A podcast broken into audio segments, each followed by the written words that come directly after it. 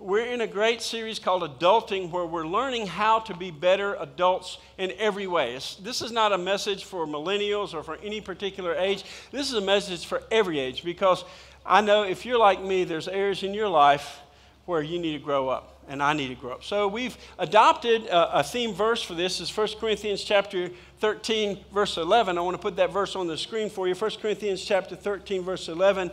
When I was a child, I spoke as a child, I, uh, I thought as a child, and I reasoned like a child.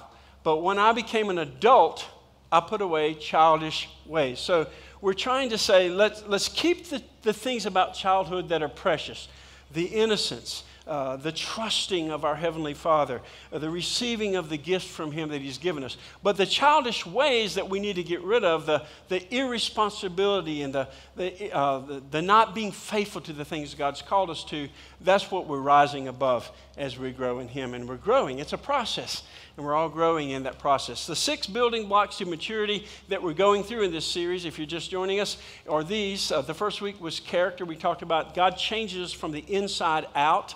And character is way more important than the image. That's what's projected on the outside. But if our character is right, our image is being changed as well. Second week, priorities. We talked about big rocks first. What are the priorities in our lives that we need to have in place and make sure that we're growing in those areas and that we don't crowd out the important things with the mundane things and the things that really, really matter. And then purpose. We talked last week about purpose. The greatest purpose for all of us, for every one of us here, no matter what age you are, no matter what gender you are. You were created for a purpose, and that greater purpose is to glorify God in all that you do and to know Him and to enjoy Him forever. That was last week. Today, we want to talk about balance, all right? Balance. Uh, I got a meme for you this week. I want to put a picture up for you. Being an adult is like trying to stand up in a hammock. How many of you have ever been in a hammock? Raise your hand.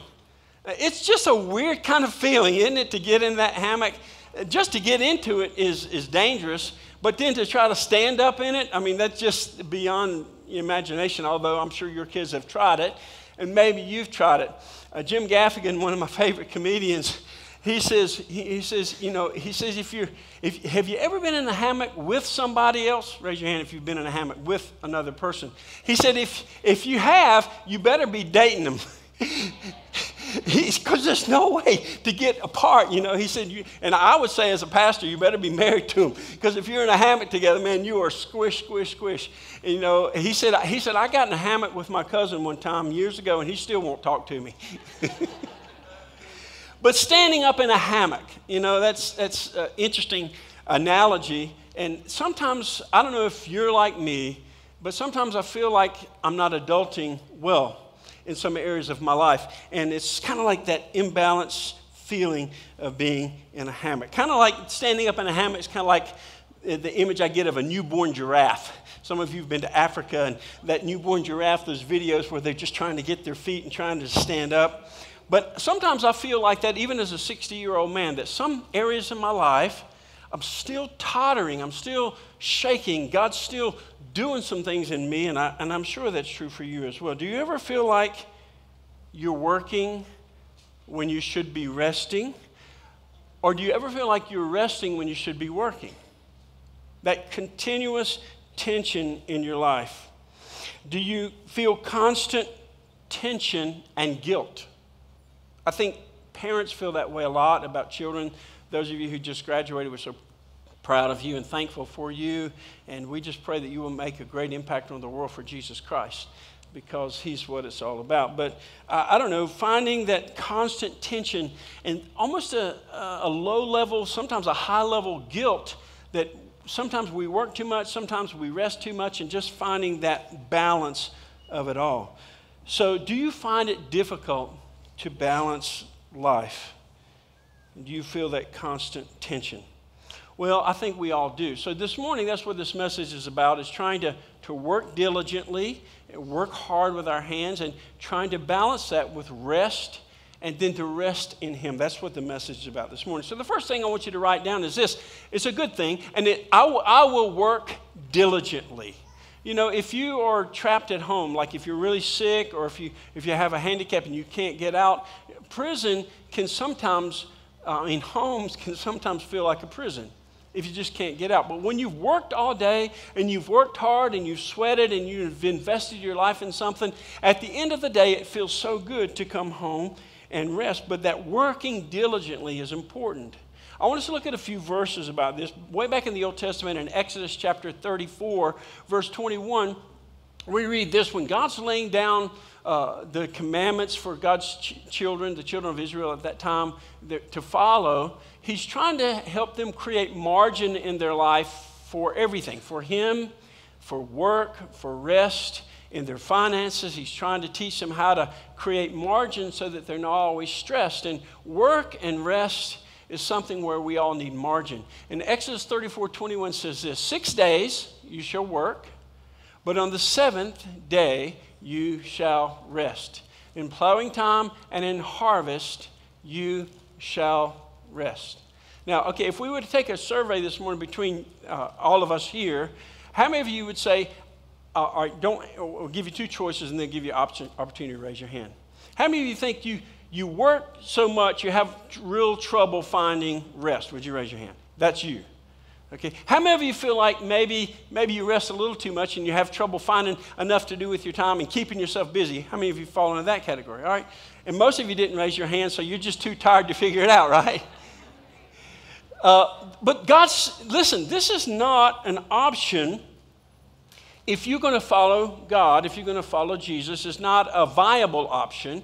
You can choose not to work. You can choose not to rest, but to work and to rest, if we're going to follow Jesus and his example, and if we're going to do what God told us to do, we have to do both. And work is a big part of that. It's a blessing to work, not a curse. Now, a lot of people misunderstand Genesis when God brought the curses in Genesis when Adam and Eve fell into sin and, and they ate of the fruit and they did what God told them not to do because they believed the lie of the devil. And then he cursed the ground and he says, it's going to bring forth thorns and thistles. But way before that, God had created work and he'd given Adam something to do and Eve something to do, and they were to manage this garden. So work was a blessing from God, it's not a curse. A lot of people think that work is a part of the curse. It's absolutely not a part of the curse. In fact, in heaven, there's going to be lots of work to do. All right?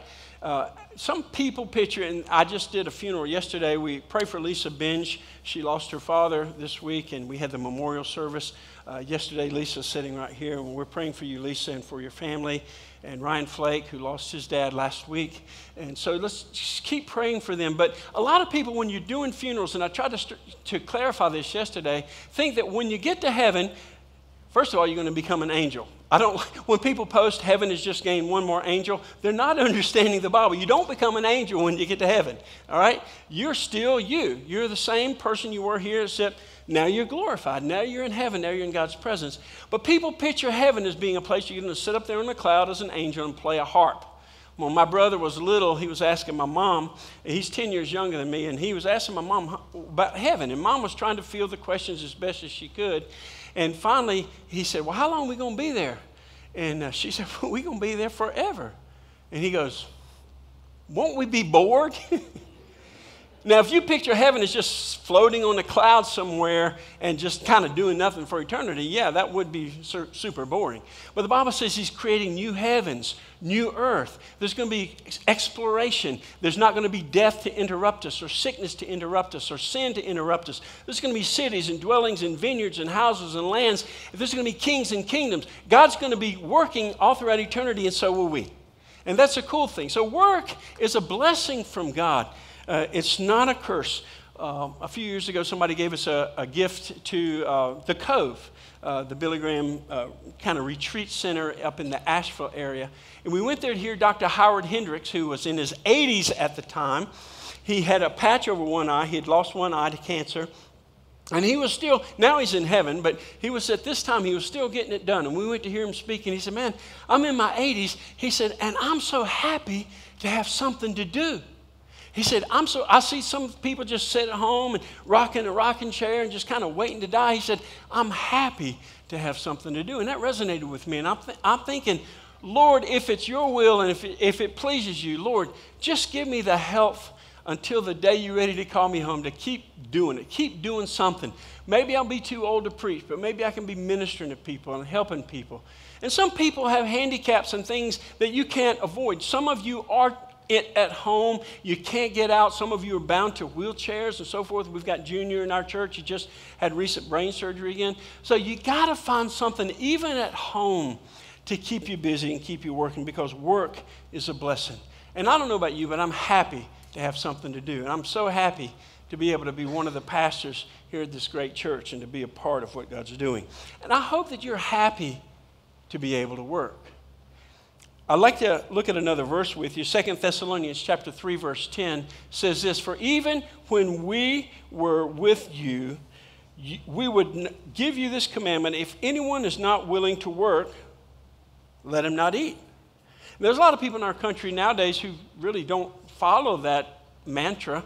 They, they really think, well, I'm, i deserve a free ride. And so, like we said, some people are handicapped, some people have stuff in their life that they have no control over. But some people are just looking for a free ride. And God says his principles throughout the scripture is look, to work and to eat go hand in hand. You have to work. You have to be engaged and be busy and be productive if you want to get through this life. And that's a command from God. Luke chapter 19, verse 3, he tells a parable. You can go home and read this today about servants and, and a master that's giving them investments to to secure for him and to invest for him while he's gone. In, in Luke chapter 19, verse 13, it says, Calling 10 servants, he gave them 10 minas some coins, some money, and he said to them, Engage in business till I come. Another translation there says, Occupy. Occupy till I come. So God says to us clearly that we're to be busy, that we're to be busy investing our lives in people investing our lives in things that will matter for eternity and be busy. And we said before, some of those things are mundane mowing the yard, changing the diapers, washing the dishes, changing the oil in the car. There's a lot of things in life that are mundane that, mundane that have to be done, and some of those are part of the curse, the thorns and the thistles part. But work is a blessing from God. And so I hope that you understand that. Do you understand that it takes the same muscles to work as it does to play? It's all here, right? It's all here. When you get up on Monday morning, if you had a, have a bad attitude about going to work and it's Monday morning, I had a friend who told me years ago, he said, one seventh of your life is spent on Mondays. You better learn to enjoy it, right?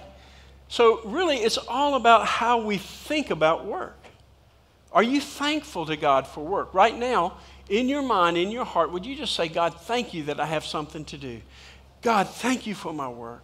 Thank you for providing for me through my work. Thank you for giving me a body that I can work. And if, and if you're disabled and you're not able to, or you're a place in your life, then you need to be looking for things that you can do at home and for His glory and for His kingdom with the help that He has given you.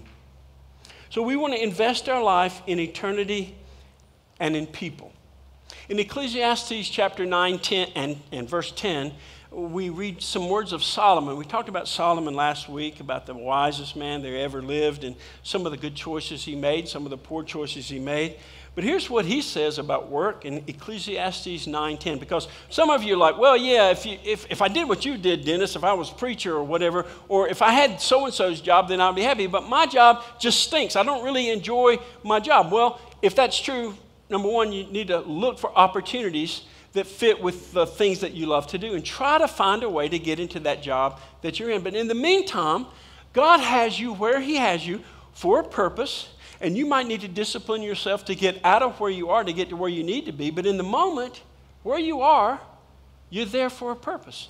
And Solomon said in Ecclesiastes 9, verse 10, whatever your hands, whatever your hand finds to do, do it with your might. Don't be half hearted in your work. Don't be a lazy employee. Whatever your hand finds to do, do it with your might, for there is no work or thought or knowledge or wisdom in Sheol, that's the grave. In other words, work now while you can, because in eternity you're starting over and you're gonna, you know, you're gonna have a different perspective then, but what you do now echoes in eternity. And he says, to which you are going. So we're all heading to the grave, and he says, work with all of your might. Whatever your hand finds to do, wherever God has you, maybe you're a homemaker right now, maybe you've got small children at home, and that's your primary responsibility is in the home. Do it with all your might. If you're a career woman or a career man or you have a business, do it with all your might. Don't waste your company's time surfing the internet, doing things that you're not supposed to be doing, wasting time, slacking off on the work. You know, a Christian should be the most reliable person on the job site. If you're a Christian and you have a job, or you work at home, or whatever you do, you should be doing the job better than anybody else. Because who are, you, who are we to reflect? Jesus, right? In everything that we do. And he says, whatever your hand finds to do, do it with all your might. You need to be the best in your company. Now, I, I got a, a piece of advice for you. Here's a question What are you working for? Because this is important. Because when we're talking about, and we're going to get to the rest part in a minute, but what are you working for? You may be trying to amass a whole lot of things that just keep you getting busier and busier and working more and more, and you're finding yourself ragged on both ends because you've got all this debt and you've got all these things to care for and you've got all these places to mow and all these things to watch over and look after. Do you have do you own things and use them for God's kingdom or do they own you? Are you just wearing yourself out for stuff? And you don't have any time for your family. You don't have any time for your children. You don't have any time for church. You don't have any time to share Christ with people because you got no energy left over. What are you working for? And here, here's a question Do you need, I want you to go home thinking about this today. Do you need to get rid of some stuff? It's piled up, it's causing you stress, it's causing you financial stress, it's causing you to have to work 24 7 365 days a year because you just cannot keep up. Maybe you just need to get rid of some stuff. Now, we say wherever you do as a Christian, you need to be doing it with all your might and doing it to the best and not be a slacker. Solomon has other words for us in Proverbs chapter 25, verse 19. Proverbs 25, verse 19 says this Confidence in an unfaithful man in time of trouble is like a broken tooth and a foot out of joint. Those of you who employ people, those of you who have family, you know what that means, right? Exactly. You're counting on somebody to get the job done. They promised you they would get it done. And time after time after, look, we all fail sometimes. We all sometimes overpromise and underdeliver, then we have to ask forgiveness and move on. But if it is your pattern to constantly pr- overpromise and underdeliver, then you're, you're bringing dishonor to the name of Christ. It says it's like a, a broken tooth. Man, what's more, what's more painful than that, right? A tooth that's aching and throbbing. You can't think of anything else. Or a foot out of joint. You can't get anywhere. Are there any people listening to this message this morning that you know that when people, when they look at you and your work habits, when they look at you and your church attendance, faithfulness, when they look at you and they, they say, well, look, they're always promising to do something for me, but they never seem to deliver. That's a huge, poor testimony for Jesus Christ.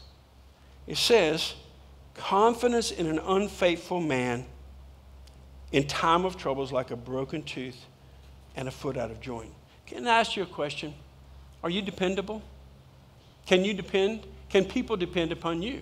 If you sign up for something at the church, are you dependable to show up? If you sign up for something at work, are you dependable to do it? If you tell your neighbor you're going to borrow this and you bring this back the next day and you still got it five years later, broken tooth, foot out of joint, all right? You take your pick, whichever one of those analogies you want to be.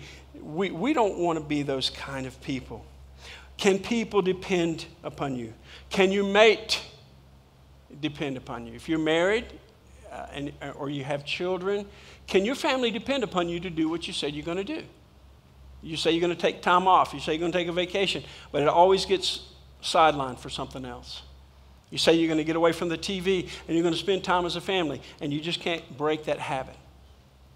You never make time for your family.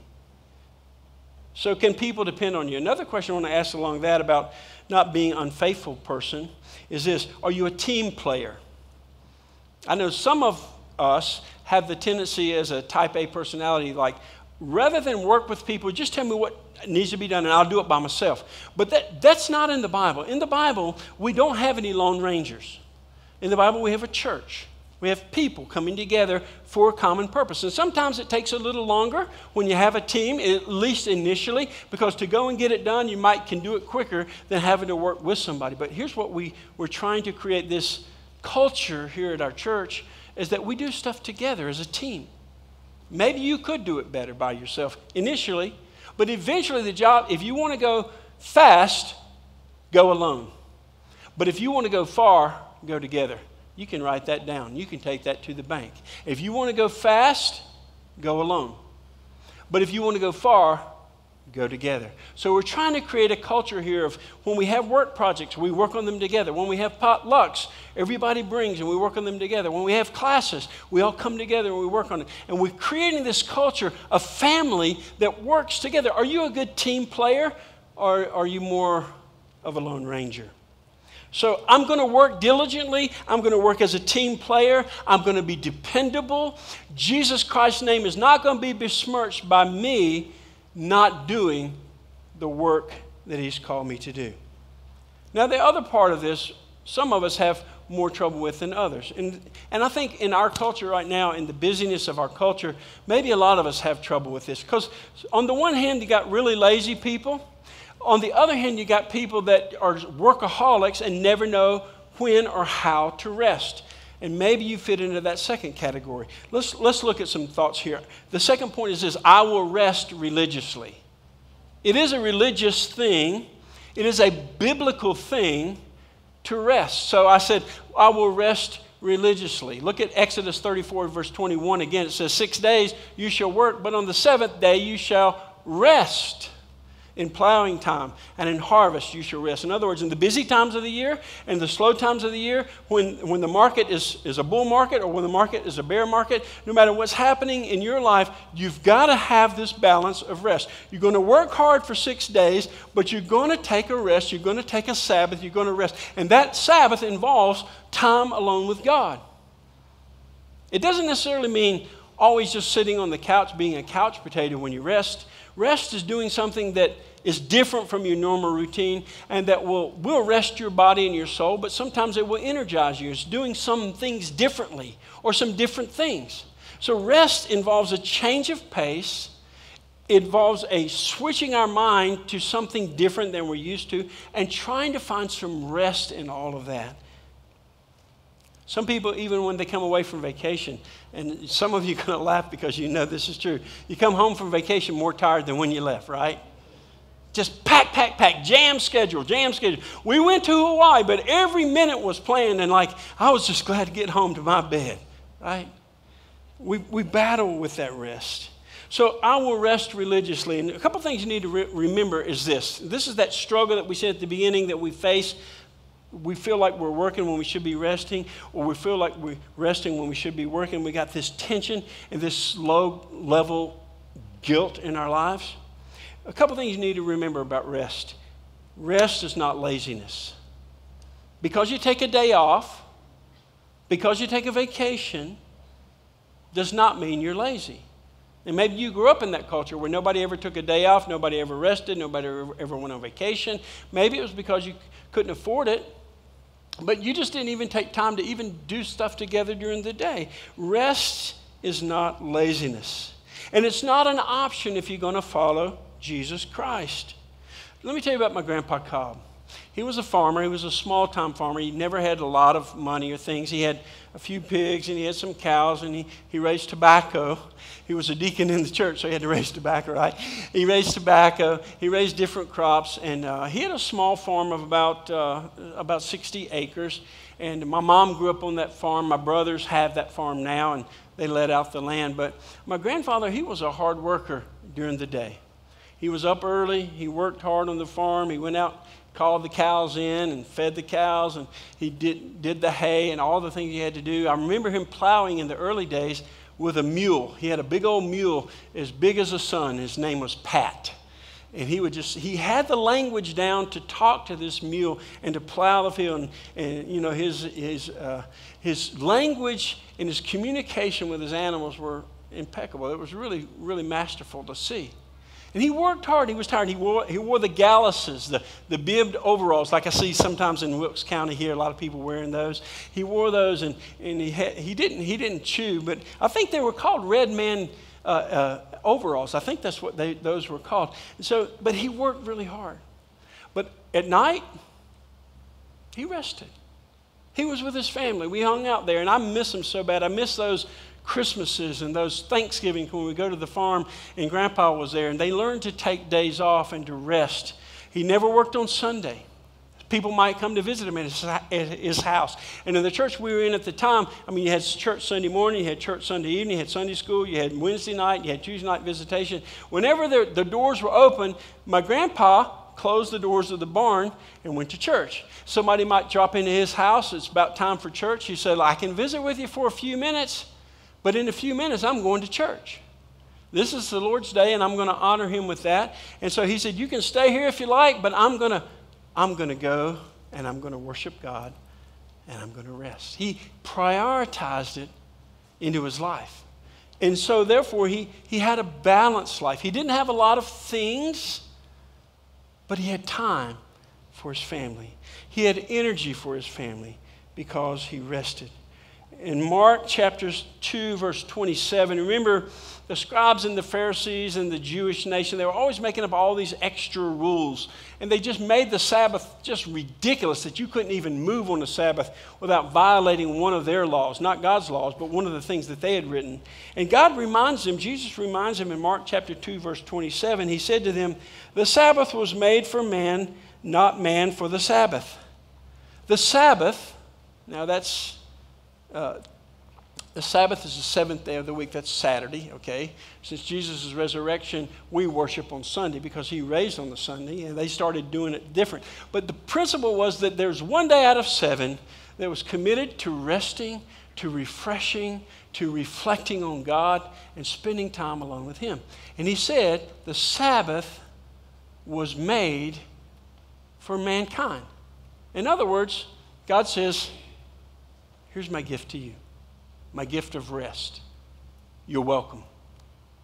God really said that out loud, I think. You're welcome. But you know what? We think we have a better idea, don't we? We think we got to keep ramming, and get slamming, and keep moving all the time, 24 7, and we never take time and we break down and we take pills and we find ways to self medicate because we just don't follow the principles God's given us for rest. It's a gift to us. So let's just right now say, Thank you, God, for rest. Would you say it with me? Thank you, God, for rest. One more time.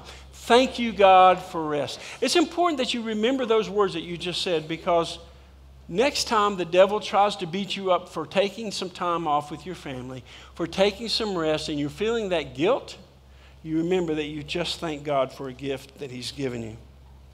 Here's what Jesus said in Mark chapter 6, verse 31. In Mark chapter 6, verse 31, He said to them, He's talking to His disciples, Come away by yourselves to a desolate place and rest a while. For many were coming and going, and they had no leisure. These are important words, these last words. They had no leisure even to eat. And my dad always worked several jobs.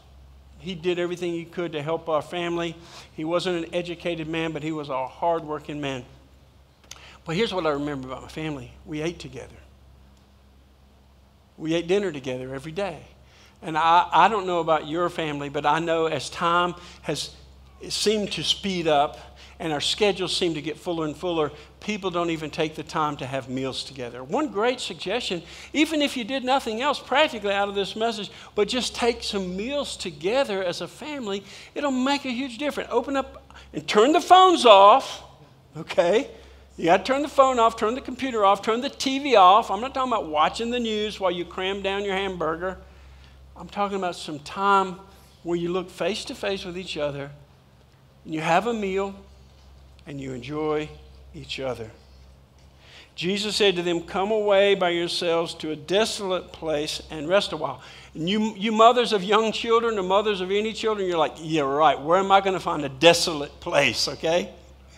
Find a place somewhere. Get out in the woods. Go somewhere. Do something. Go in the bathroom and shut the door. One of my favorite places when I was in college was a look a broom closet at the end of this hotel that we were staying in. This old condemned hospital where the Liberty University students were staying. And I went in this place. I took my mattress in there, and I went in there and I had my time with God in that private, quiet place. Colleges are hard places to find a quiet place. A home sometimes a difficult to find a quiet place. But he said, get to a desolate, place, have a designated place, get alone in the quiet and rest a while because people didn't even take time to even leisurely eat their food and they crammed it down. So find the most desolate place that you can possibly find, come apart with God. And the old translation says this come apart and rest a while. My Bible teacher in high school, I've told you before, she always said, if you don't come apart, you'll come apart. you know, you've seen that picture of the, the zebra and his stripes are unwinding. He says, I'm having a stressful day. You know, I think most of us can relate to that. So we got to find some margin. We got to not just find, we have to make. We have to purposefully, intentionally create time in our life and for margin and for rest. Come apart or you'll come apart. So you need to come apart daily. You need time alone quietly before God every day. If you don't have time for that, you're too busy. If you don't have time for that, you need to get rid of something. You need time apart daily. You need time apart weekly. You need to take at least a day off a week and you need to take vacations together. Maybe you can't afford it. I know the stress of trying to afford vacations, but even if you can't afford to go any place exotic, you can afford to go to the lake and then the next day go to the park and the next day go up to the mountains. We live in an area where there's lots of things to do around here that don't cost any money. But you have to come apart and rest a while. Now, I think the third point that I'm going to bring you to today has everything to do with the first two things that we talked about. The first thing was, I'm going to work diligently. And the second thing was, I will rest religiously. I'll work diligently, I'll rest religiously. And we talked about the tension in our lives of trying to balance those things. And I believe fully in my heart that one of the main reasons is what I'm going to tell you now. I will rest peacefully in Jesus' work. Would you write that down? I will rest peacefully in Jesus' work. I know a lot of people. I know people in this church who are great, great servants and are working hard. But in some people, sometimes I sense this, this sort of performance thing where you still feel that somehow you've got to earn God's grace that somehow he's still angry with you, that somehow the score's not been settled, that somehow God's needing you to perform a little bit better so that hopefully one day you can get into heaven. If that's you, if you're struggling in that way at all, you need to come to the place that you understand that you can rest peacefully in Jesus' work.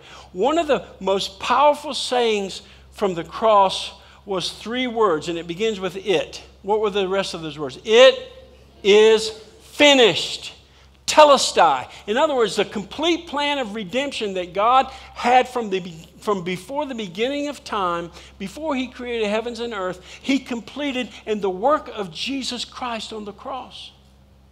Some of you are still struggling and clawing and fighting and staying busy and feeling like, and I've heard people say this, even people in this church, I just feel like I don't do enough. Well, what are you trying to do? What are you trying to accomplish in the things you're doing? And I believe that deep down, a lot of people have never understood the word that was our theme word last year grace. God's undeserved, unmerited favor and salvation. It is finished. In Hebrews chapter 4, verse 10, if you, if you didn't write any other verses down, please write down these last two verses. Hebrews chapter 4, verse 10 says this For whoever has entered God's rest has also rested from his works as God did from his. Whoever has entered God's rest has also rested from his works as God did from His. I've said to you before the difference between Christianity and every other religion is the difference of do versus done. In every other religion besides Christianity, people feel and people are taught, it's a part of the dogma of those religions to say that there's something that you have to do in order to gain God's favor, in order to be saved, in order to reach heaven. And the Bible says, Jesus says, I did it all. Jesus paid it all. All to him I owe. Sin had left a crimson stain, but he washed it white as snow. Jesus has paid the complete price for your salvation. And I believe that's the reason so many people have trouble resting in their mind, even. They're struggling consciously with anxiety and with death in our families eh, here in our church. In the last couple of weeks, a lot of people, when they think about death, they're so anxious. They're worrying, am I going to make it? Did my yin outweigh my yang? And did my good outweigh my bad? And people who are, should know better in churches still are struggling with the fact that you can rest completely in the work of God through Jesus Christ. Isn't that a wonderful promise? There's nothing that you need to do to earn God's favor. Now, we work hard, but we're not working, we're working from a different vantage point. We're not working hard so that God will accept us into heaven. We're working hard because He has accepted us into heaven by His grace. And we, we're going to be with Him forever in eternity, not because of anything that we've done. So now we want to tell as many people as we can about Him. We want to share the good news of Jesus, but not out of fear, not because we're worried that we don't have His favor, but because He's given His favor to us. God is a good and gracious God. Amen? Aren't you thankful that your salvation is absolutely not dependent one, one even 1% upon you, but upon the God who can deliver? I'm so thankful. For whoever has entered God's rest has also rested from his works as God did from his. And then the verse previous to that in Hebrews chapter 4, verse 9 says this. Now, this is good news. Perhaps you're anxious. Perhaps you're on anxiety medication. Hopefully, you can get off of that. I'm not a doctor. I'm not here to tell you what to take and what not to take. But I tell you this here's what I truly believe if we understood the grace of God and our relationship that we can have with Him through Jesus Christ, if we understood it better, our anxiety and our stress level would be significantly less because we can rest in Him. And here's what He says in Hebrews chapter 4, verse 9. So then, there remains a Sabbath rest for the people of God. That's so cool. There remains a Sabbath rest for the people of God. Some of you are still striving still striving to earn God's approval. Maybe because you grew up that way and you, your dad never said it, he never said thank you, he never said good job. Maybe your mom never, you could never please her. Maybe somebody in your life, maybe your mates like that. You, no matter what you do, you can never please them. But you need to understand this that our Heavenly Father has made a plan for us that's far greater than our ability, and that is a plan to save us by His grace through Jesus Christ. And if we can learn to rest in Him, our anxiety, our tension, our depression, all of those things begin to become less and less apparent in our life. Do you have peace? Are you in a place of rest with God? Now, you need to be taking physical rest. Don't misinterpret that. That's, that's not important. You need physical rest, but your physical rest is particularly your emotional and your mental rest comes from the ability to rest in the activity of God through Jesus Christ. I heard someone say years ago that often activity, listen, this is good Often, activity is the anesthetic for a guilty conscience.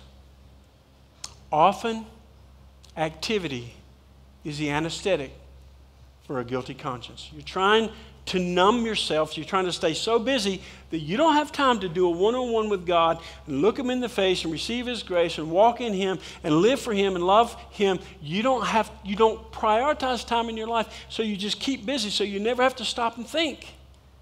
Psalm 46, verse 1 says, Be still and know that I am God. Listen, work hard. Work hard. Rest religiously. But even more importantly, because of those things that need to be a part of your life, rest peacefully in Jesus' work. The next step for this week is this I will work, I like this, I will work from a position of rest. I will work from a position of rest. You're not working because you're anxious. You're not working because I've got to get it done. You're working because God's got it done and I'm trusting Him and now He's giving me stuff to do and I'm resting in Him to help me do it. I will work from a position of rest. Here's what I want you to picture. We began the sermon with a hammock. Remember, uh, adulting is like trying to stand up in a hammock. A hammock is not for work, a hammock is for rest. It might take a little work to get in the hammock, granted. But when you get in the hammock, and uh, Brian McDevitt has one, I think one of the camping trips I saw, Eno took one to our Trail Life camping trip. You know, you gotta you get that hammock put up, and then it's it's meant to to be a place of rest.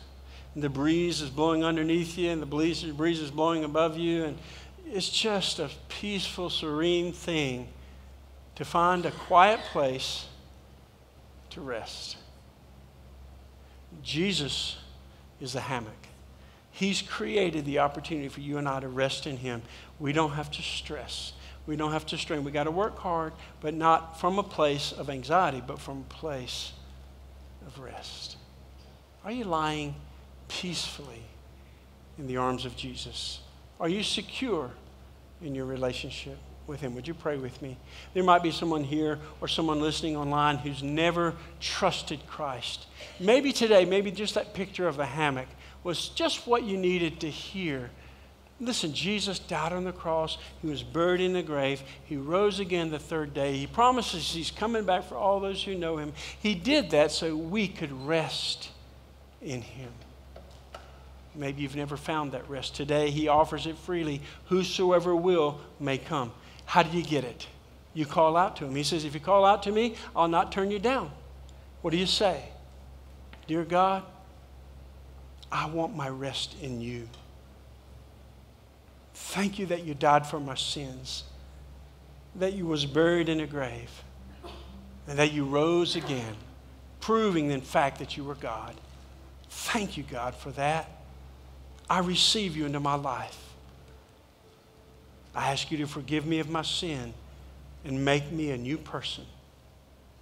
I rest in Jesus Christ's work for my salvation. If you prayed that prayer today for the first time to receive Christ, would you hold your hand up? I'd like to know about that. That's the greatest thing that can happen to a person is to receive Jesus Christ. Anybody at all across the room? If you want to talk to somebody further about it, we'll be available after the service in here and in the lobby. Just find one of us and we'll be glad to talk to you about it. Listen, how about you, Christian? Christians, are you working from a place of rest? Are you following God's command to rest in Him and to take that Sabbath rest? If you're not, man, you can save yourself a lot of anxiety, a lot of trouble, a lot of breakdowns, a lot of emotional stress by just doing what God's asked you to do. And would you commit to Him right now in your heart? You don't have to raise your hand or nothing. Just say, God, I see that I've not been listening to what you said about rest. And right now, Lord, I want you to help me. I'm making a commitment before you, God, to take rest, to take days off, to take vacations, to spend time with you every day, Lord, and rest my soul in you. Lord, I make that commitment to you today. And I pray in the name of Jesus Christ. Amen. Would you stand with us as we commit what we've heard today to God? Make a commitment to do what He's asked you to do today as we sing.